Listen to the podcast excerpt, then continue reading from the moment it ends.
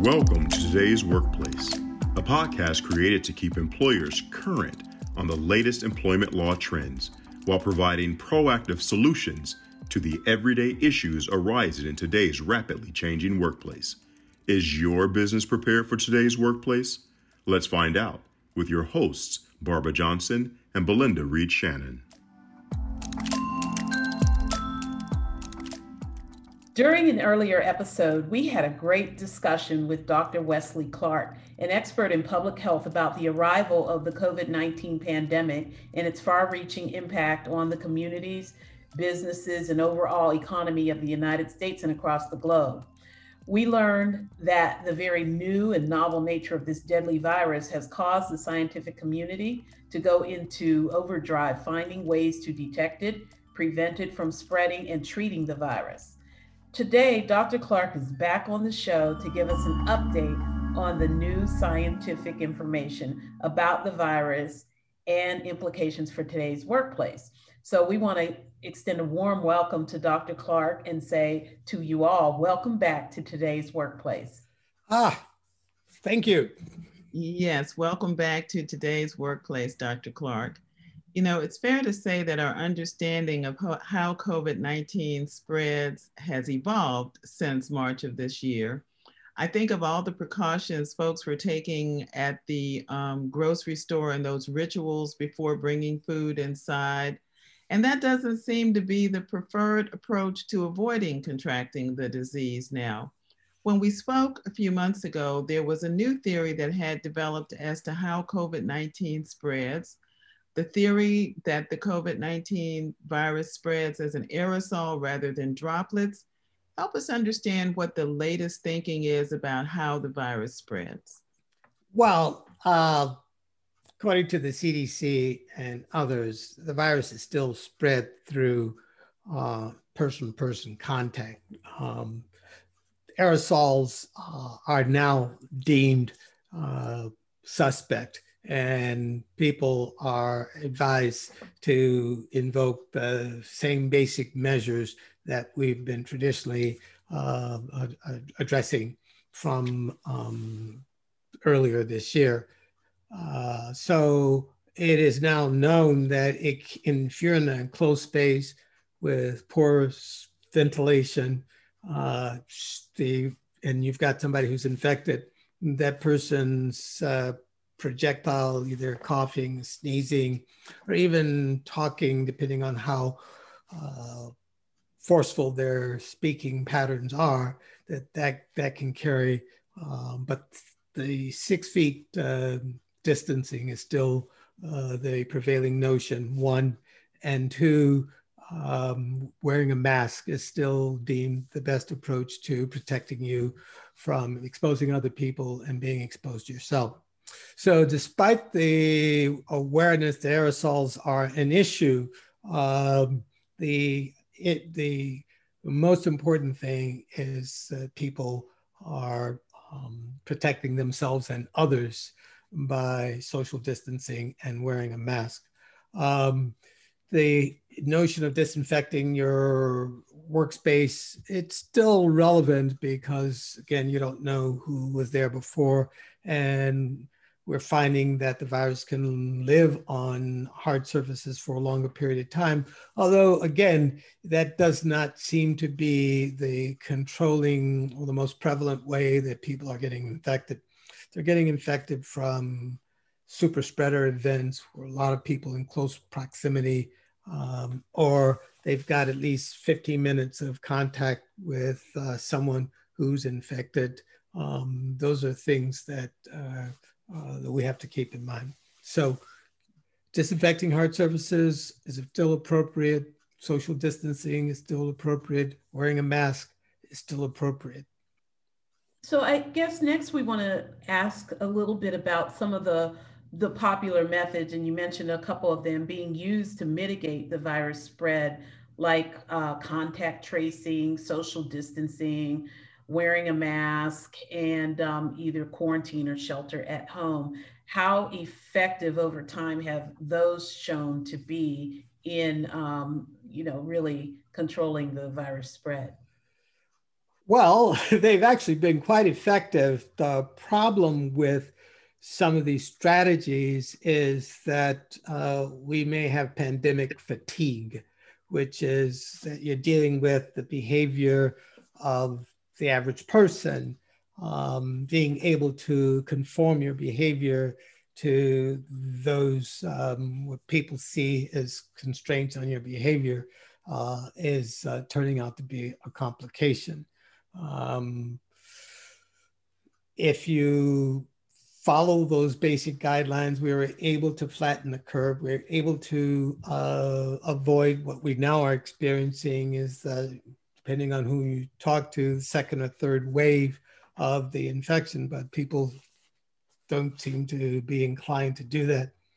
Um, people want to be able to go into stores without wearing a mask. They see it as an encroachment on their individual liberties.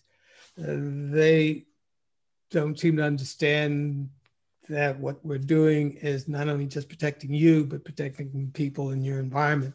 So your individual liberties trumps your um, obligation as a citizen to other people in your environment. So um, people aren't wearing masks in many situations. People are having mass events where masks are not being worn and social distancing is not being encouraged. So we see an uptick in the spread of the infection. Um, that is turning out to be an issue. Uh, I was in a, a, grocery store that was actually handing out masks to people who didn't have them. And I saw a gentleman absolutely refuse to take it. And the poor lady who was trying to facilitate uh, the rules just had to relent. Um, and the guy went storming through the store with his cart and his child with no mask, even though she had given him one. So, uh, if citizens, members of the society don't have a stake in the outcome, then we're not going to change the spread of the disease. Yeah. I think we're seeing some examples of that even overseas because even today, both France and Germany yes.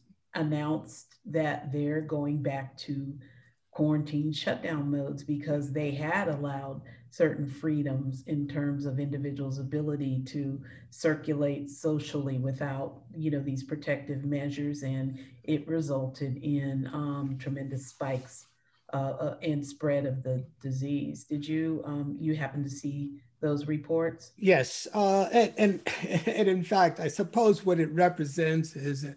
We're social creatures, social animals, and it's really difficult for us to uh, limit our behavior uh, even though I guess in other times, France and Germany both were countries with war experiences, people made accommodations to the reality of the exigencies. Um, we are in a situation that, while not as comparable, but certainly uh, a pandemic is uh, a disaster in the making. Um, people um, need to exercise judgment and so instead of rushing en masse back to the status quo ante, just this is what we've always done it. Let's get back to that. Uh, we've got to change our behavior. And that I think is the, the thing that we're seeing in France and Germany and Italy and uh, Belgium and other countries. Um, and this is what we're seeing in the United States. We don't have to go abroad to look at that we're seeing a number of rural communities and jurisdictions that previously had low prevalence uh, suddenly spiking because indeed the attitude was it's not going to affect us and we don't have to change our behavior.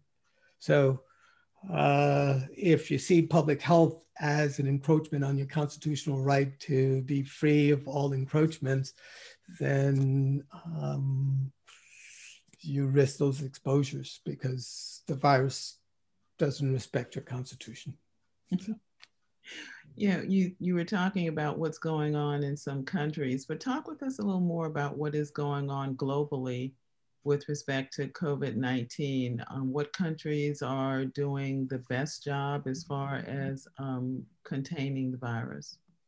uh, we we keep hearing of some of the Asian countries, but uh, you know I, I, don't like to get into this comparative thing, um, in part because it's somewhat.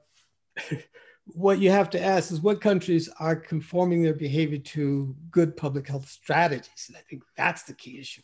And you also then have to ask, can the United States do that? Can we in the United States do that? Uh, comparing the United States to um, Japan or China or Korea um, is a non sequitur if we're not going to change our behavior. Um, I mean, I think we, we're seeing the European countries um, suddenly confronted with, as was pointed out, with this dilemma. Uh, we've done well, and now look what's happening. Uh, the virus hasn't gone away. We're now entering a period where we got the double whammy of the flu and the virus. So, what are we prepared to do? Because if we don't change our behavior, um, it, it, it, nothing happens. And if other countries are willing to do that, then why aren't we willing to do that? So, and we all, the, the protocols are the same. It's not that they have some secret sauce that works for them that wouldn't work for us. It would work for us if we would only do it.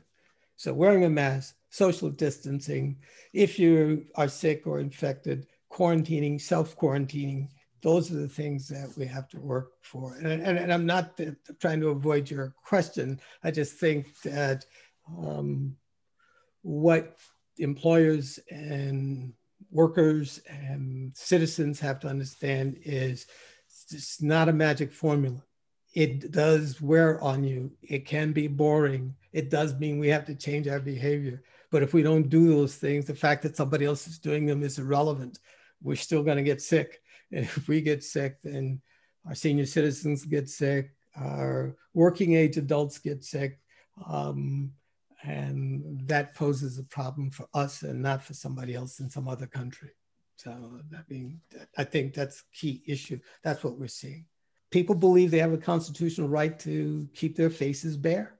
So maybe it's a permutation of the Second Amendment. Instead of having the right to bear arms, we have the right to bear faces. So I wanted to ask you a little bit about, um, you know, the numbers that we see reporting because a lot of times in the in the uh, mainstream we see the numbers, but really kind of don't understand the meaning of of the numbers. So we we know we just know that they're large. Uh, in terms of the number of cases and the number of deaths. And so from the beginning of, of, of this uh, virus to now, um, can you take us on a journey as to the the fluctuation of the numbers and, and what they mean in terms of how we're you know how we're proceeding with with getting this under control and where it might lead us? Well we were doing okay. So again united states is a big country so you have to look at uh, the united states in that way. Um, so we currently have 227000 deaths uh, in the United States, we have over 8 million um, people who have um, tested positive in the United States, um, 8.8 million to be um, closer. Uh, we lead the world in the number of positives, but uh, we've India is following us, Brazil follows us. So the wax and waning of the disease seems to track the behavior of people. When you have these major events like South Dakota, when you have these major events like political rallies, when you have these events where people refuse to wear masks, then uh, you start getting an uptick, which we are currently experiencing.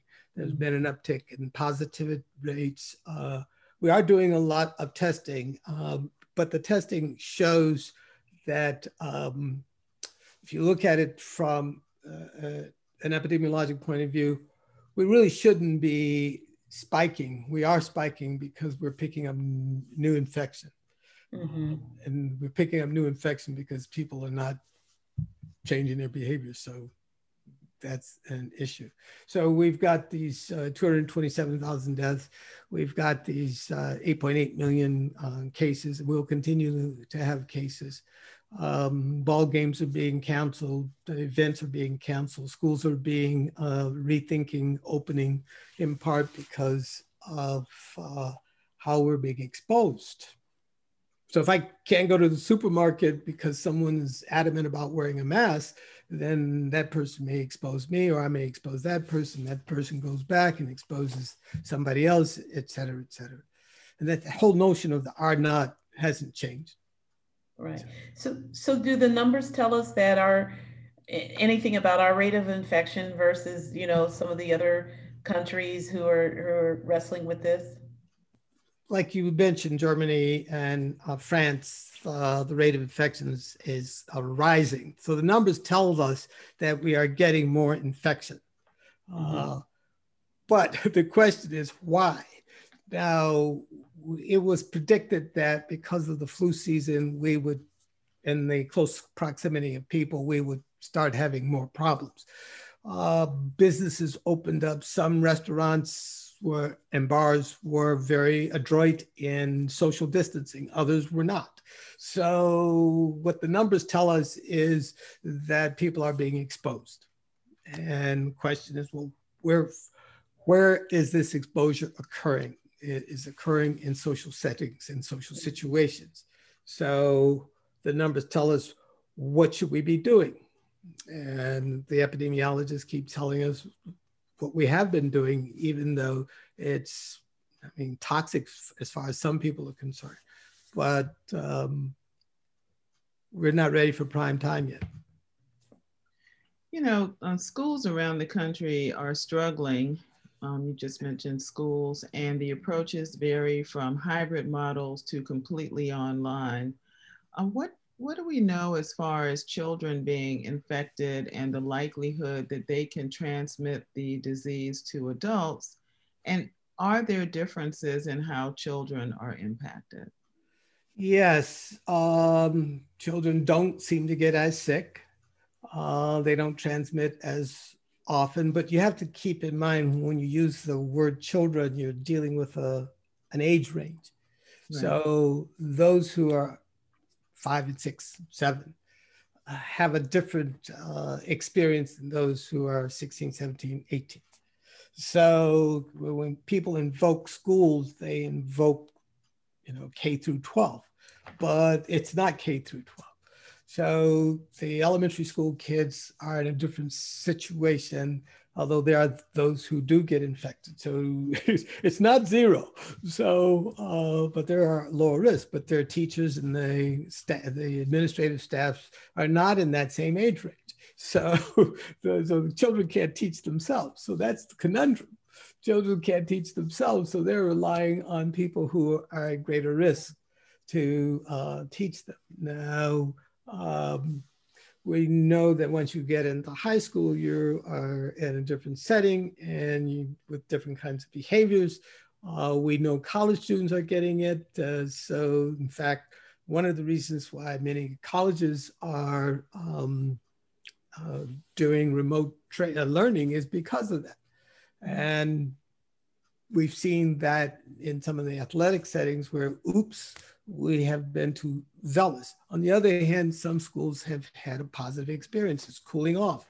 Uh, and that requires the participation and cooperation of all participants, the students and the faculty. In those places where students are cognizant of their vulnerability, uh, they appear to be having fewer problems with new infections. Um, so again, what are we willing to do? What is the employer willing to do? What is the worker willing to do? The employee, what is what are we willing to do to um, avoid uh, getting ourselves exposed? We've got new studies on airlines, for instance, um, about uh, reduced transmission possibility flying because of the where the, the, way circulation and the requirement that people wear masks. And uh, yet there were videos recently of people refusing to do that. it's like I don't want to wear a mask. Uh, right. Excuse me, you're in a closed space and. Uh, and even yeah. though the ventilation issue is a very positive one, but people move up and down the aisle, people go to the restroom. So, and so it's not a perfect setting. And the studies are not that comprehensive. So what we're asking people to do is to behave in a careful way. Having flown recently, um, I noticed that you know there's there's not much um, regulation around how people wear those face masks once we get situated inside of the plane. Right. So people are going to make sure they have it on entering the airport and the the gate in the plane and sitting in their seat. But once you're in flight, uh, people get real comfortable, and it's very easy to pull the mask down, um, you know, past your nose or or off. So I understand that. Um, what what about uh, restaurants and retail businesses? Because we see uh, in most uh, states and cities the retail businesses and restaurants starting to open up. Um, they're they're starting to serve indoors those that already weren't doing that. Bars are starting to open up, and so what is the uh, science and medical community talking about in terms of the major health concerns? Uh, around uh, these sorts of openings, or what kind of warnings are they providing to patrons? Well, we're back to the fundamentals. Okay, if I have a small restaurant with tables close to each other and poor circulation, I've got a hotbed for a spreader event. If I've got a larger type restaurant with tables that are not close together and that we wipe down after every uh, person, uh, every party moves, leaves, and I got good circulation, then it appears that it's not much of an issue. But if I can't contain people's behavior, or rather, they can't contain their own behavior, because I think it's unfair to impose on the restaurants and the retail setting the responsibility for all of us. I think they have a mm-hmm. responsibility for their setting, and each uh, party, each consumer uh, has a responsibility for himself or herself. And if we can't get that, then we can't get, um, we can't change things. Retail is the same thing. Um, they've gotten kind of lax. I've noticed in terms of the six feet thing, people still want to crowd each other. Um, yeah. There was a lot of uh, care to wipe down surfaces that's kind of gotten loose. Uh, so pandemic fatigue is going to be uh, the problem. So, uh, what are the obligations in those settings? Be mindful the, um, epidemic, the pandemic is still upon us. Uh, don't relent. Now, that becomes the, the approach. Um, if you can't get people in some communities, like in, um, in California, uh, a number, well, the weather is a little better. We don't have uh, in Northern California, the, the, winters are not that severe, but uh, some of the streets have now been devoted to uh, outdoor eating so that people are not eating indoors, they're eating outdoors. So there's a lot of circulation. And then the tables are set six feet apart. And so uh, these kinds of restaurant settings are, are seem to be surviving. People, again, want to get out, they want to socialize, but you got to wear a mask, you got to sanitize after each party. Let's take a few minutes to talk about vaccines. There's been so much discussion about um, pandemic won't go away until we have a vaccine. But let's start by talking about um, the process that's used to test and approve vaccines. And then we can get into the predictions for when it is that we might see one that's actually ready for um, people to start taking? Okay. Um, what do you want to know about the process? As you already know, the FDA is in charge of the process. Um, we also know that uh, there are a, a, lot of companies jockeying for position to make vaccines. Mm-hmm. So we talked about that before. There are roughly 170 trials uh, in part being made, um, and we go from there. The truth of the matter is, there are in the preclinical setting roughly 170 plus um, preclinical experiences. So the FDA has this uh, algorithm: preclinical, phase one, where you test a small number of people to assess the safety of the product. Phase two, you broaden to a larger number of, of people, including people at higher risk of illness. Phase three, you now test it on thousands of people to check the effectiveness and safety. And then phase, the, the next phase is, is that it's pr- approved. And then once it's approved, there's the post-marketing surveillance. So the FDA is wanting to make sure that at each step of the way, care is taken so that what we're doing is making sure this stuff works and that people don't get hurt uh, as a result of this stuff. Now, in the clinical trials, some people may have adverse events, but we will, people volunteer for that. We don't want the, the population at large signing up for something that they, they've been assured is going to be okay with minimal risk and suddenly there's a large risk. Uh, the FDA is looking at a, a, vaccine that will either reduce symptoms or eliminate disease uh, or prevent disease in roughly 50% of the people who get it. So uh, it's not even foolproof for everyone, but uh, that process is underway. So um, over 170 uh, preclinical trials, 12 vaccines in phase one, 15 vaccines in phase two, 10 vaccines in phase three. Nothing has been approved. The Chinese are going to use it in their military. The um, uh, Russians are going, and they're not waiting for the phase three trials. The Russians are not waiting for the phase three trials. But the question is, do we behave like the Chinese and the Russians and we rush things to uh, market and then we say, oops, we don't want that oops kind of situation. That's an awkwardness and it's embarrassment and it, uh, people feel that they've been experimented upon. Okay, so, given all that, what are the predictions on when we might see one that's um, fit for um, folks in this country to to take? well, we've got Operation Warp Speed. The federal government has invested uh, billions of dollars in that. So um, June, maybe uh, we might get something a little earlier than that. Um, but uh, you know, as you know, some there've been some experiences already where people had to halt the trials while they sorted things out.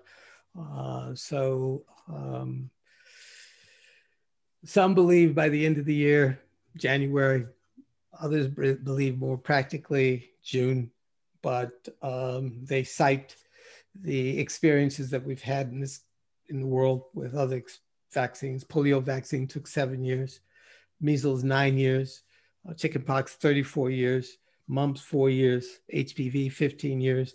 Now, the coronavirus virus, we think we will be able to do it much faster because we got 9.5 billion dollars being invested in the development. So um, January, uh, if you're lucky, June, um, pragmatically speaking, um, but you've got a host of countries uh, working on it. So it's not just the United States. So uh, there, there's a lot of activity going on. So in place between January and June. So here, here's um, a very intriguing question, I think. Um, first of all, can the government require um, citizens to, in this country, to uh, take the vaccine and whether employers can require employees to take the vaccine. and I know you're, fami- you're familiar with um, the court holdings um, dealing with vaccines um, historically. So, what are your thoughts there? Well, in the past, the courts have said yes, or pay a fine, or you know, what uh, there are standards that uh, uh, that have been employed. You know, are you allergic? Are you medically eligible? So, if I'm allergic to the vehicle that carries the vaccine, then I don't have to take it. So there are going to be medical exceptions. Um, how painful is the vaccine? That's a medical exception. Uh, but if you're not in an accepted category, then the courts in the past have um, required, to, have allowed jurisdictions to impose vaccines on people, or you know, people can pay a fine. Um, that has been that's an old case. It's been contested, and so we'll see. Uh, precedent, uh, unfortunately, has is not as convincing these days. But um, if you've got some respect for states' rights, states will have the option. But then, as we are seeing with regard to masks, I mean, some jurisdictions are refusing to require masks. So the real question is can you have a federal requirement rather than a state requirement? Because uh, how painful or inconvenient is a mask? So right. if I don't have to, if you, if, if there's no requirement for me to wear a mask, why should there be a requirement for me to take a vaccine? Yeah. So uh, that's what we're really dealing with. So yes, there, there are precedents. Some jurisdictions will impose on their citizens, and we'll see. And there will be challenged, and we'll see where the new Supreme Court is. You know, we now have a six-three conservative court, but conservatives often respected the rights of jurisdictions, states to do their thing. Um, I always like to invoke Plessy v. Ferguson as an example of deferring to states' rights, or mm. um, so, you know. Well, with with with all of that, um, what then are some of the the predictions and time frames that are being discussed for when society will actually be free and clear or safe from the coronavirus? The last time we talked to you, I think we may have mentioned the fact that most businesses were seeing the February, March timeframe as being it. And since then, businesses have stated that they don't see that coming until the end of the year. But it'd be interesting to hear in your circles in the scientific community when do they see a free and clear? Well, I think people are hesitant to make those predictions in part at this point in time, there's a, there's a lot of uh, um, promotion of the disease is over, we've got it under control, yada, yada, yada. Uh, again, if we've had the concerted cooperation of our respective citizens, then we might be in a different situation. Hmm. Uh, but if I can't get people to wear masks, if I can't get people to socially distance uh, and I've got an infection, then what I'm actually relying on is when does the infection burn itself out? Yeah. Rather than what can we do?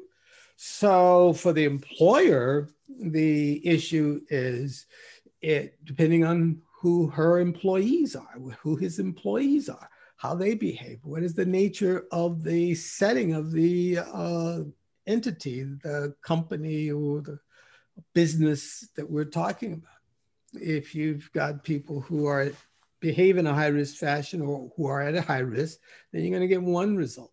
If you've got people who or settings that are have reduced risk, then you're going to get another result. So remember that there's the vaccine is operating on a premise that it can hold. Now, there's some studies that are showing that the immunity that we thought that we would get from people who were previously infected just doesn't seem to be holding. Yeah. So if you only get a three to four month immunity from uh, even having the disease, then it's going to take a little longer. Uh, but Operation Warp Speed, the investment of multiple governments, we're going to know a lot more. We're also going to know a lot more about people's behavior. So for the employer, the question is, um, what are my obligations to my employees? How can I help my employees behave in reasonable fashion? And where do I go from there? Mm. Those are some good questions. In terms of last words, Dr. Clark, what are your kind of top three pieces of advice that you give to employers out there trying to figure out how to adjust to the realities, the impact of this new normal created by the coronavirus? Well, you got to work with your employees. First of all, you yourself as an employer have to realize that this is a new normal, that we're not going to return to the status quo ante anytime soon. That, of course, you're in business to make money, but given all the legal stuff and the public health stuff, uh, you're going to have to figure out how to be flexible and adaptive uh, and innovative in that new environment. Um, if you're not committed to doing that, then it may make it difficult for you to expect things to radically change. Um, and then, of course, your workforce, because if you've got uh, a sick workforce or injured workforce, then uh, even if you can replace people, if you've got policies where people are continually getting ill, uh, then your goals and objectives won't be met. So, flexibility, uh, being agile, uh, understanding the need to adapt to the new environment, those are important. Then, what are you saying to your employees? How are you communicating with your employees? Uh, how are you getting them to go along with the program? As uh, we've talked about people on a plane, people are not willing to. I can't tell you how often I've seen people with their noses above their mask, and and I'm I'm convinced that most of those people are not sick. so they, in terms of having breathing difficulties, they just find it inconvenient. So how do you have a workforce where uh, people are willing to compromise and protect each other? Because that's the theme. It isn't that I'm just worried about myself. It's I should need to worry about my fellow employees, my uh, if I'm in a retail business, the, the customers in the business because you don't want to get a reputation of having of people coming to your business and getting sick from having been in your business. Yeah. That doesn't if you that doesn't go if you're a restaurateur or a retail business where you're stocking traders, um, consumers who come and go. Right. They, or workplace. Or workplace. That's mm-hmm. true. So, uh, those are two things that I think. And then the third thing is paying close attention to what's going on in your local community, the rules in, from the public health community, and the, the, the uptick in the disease. A lot of information keeps coming that's locally driven. So, uh, you just need to track that. So, mm-hmm. But we need business in our society. People need jobs. Uh, so, it isn't about forcing people out of businesses. It's about adapting, just as we've always adapted. I mean, people talk about new technology changing the workforce, and, and employers adapt to the new technology. So we're capable of doing that. I don't know how many uh, companies deliver their goods by horse and buggy. Um, so they made the transition. so, and uh, when I talk to uh, young people that I teach uh, about typewriters. Uh, how many businesses still use typewriters? They even know what that is. exactly. So we've changed and we've adapted to new technologies. People are on the internet. People have Twitter accounts. People have this. We can do this. So that's yeah. the bizarre part. We, we have done it, over exactly. and over and over again. And yet here we have something that's just another challenge, and people are saying we can't do it. You're, you're very right in that respect.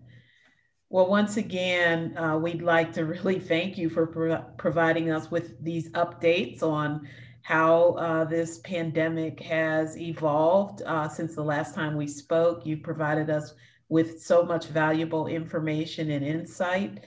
And uh, who knew that these discussions would continue nine to a full nine to 10 months after it who was knew? reported. yeah. appreciate all the brilliant and excellent information you've provided, Dr. Clark. And, and we thank you for uh, being a, a, a, such an effective and informative friend of today's workplace. Thank You're you. You're welcome. Thank you. Thanks very much. You've been listening to today's Workplace with Barbara Johnson and Belinda Reed Shannon. If you like what you heard, click subscribe so you don't miss out on future updates and episodes. For more information about today's episode, check out today'sworkplace.com. That's T O D A Y S W O R K P L A C E.com.